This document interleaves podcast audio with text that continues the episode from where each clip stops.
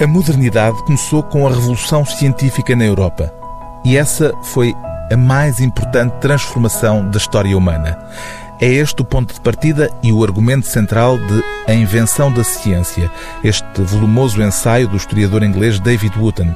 São mais de 800 páginas para contar, como explica o subtítulo da obra, a nova história da revolução científica. Uma história que deve muito à astronomia, a ciência precursora desta nova forma de encarar o mundo. David Wotton identifica duas datas cruciais para essa revolução. 1572, com a descoberta pelo astrónomo dinamarquês Tycho Brahe de um novo corpo celeste, e 1704, com a publicação do Tratado de Ótica, em que Newton demonstrou que a cor é inerente à luz e não aos objetos. David Wotton considera esse período o Big Bang da modernidade, com reflexos também ao nível da linguagem e uma curiosidade que envolve a língua portuguesa.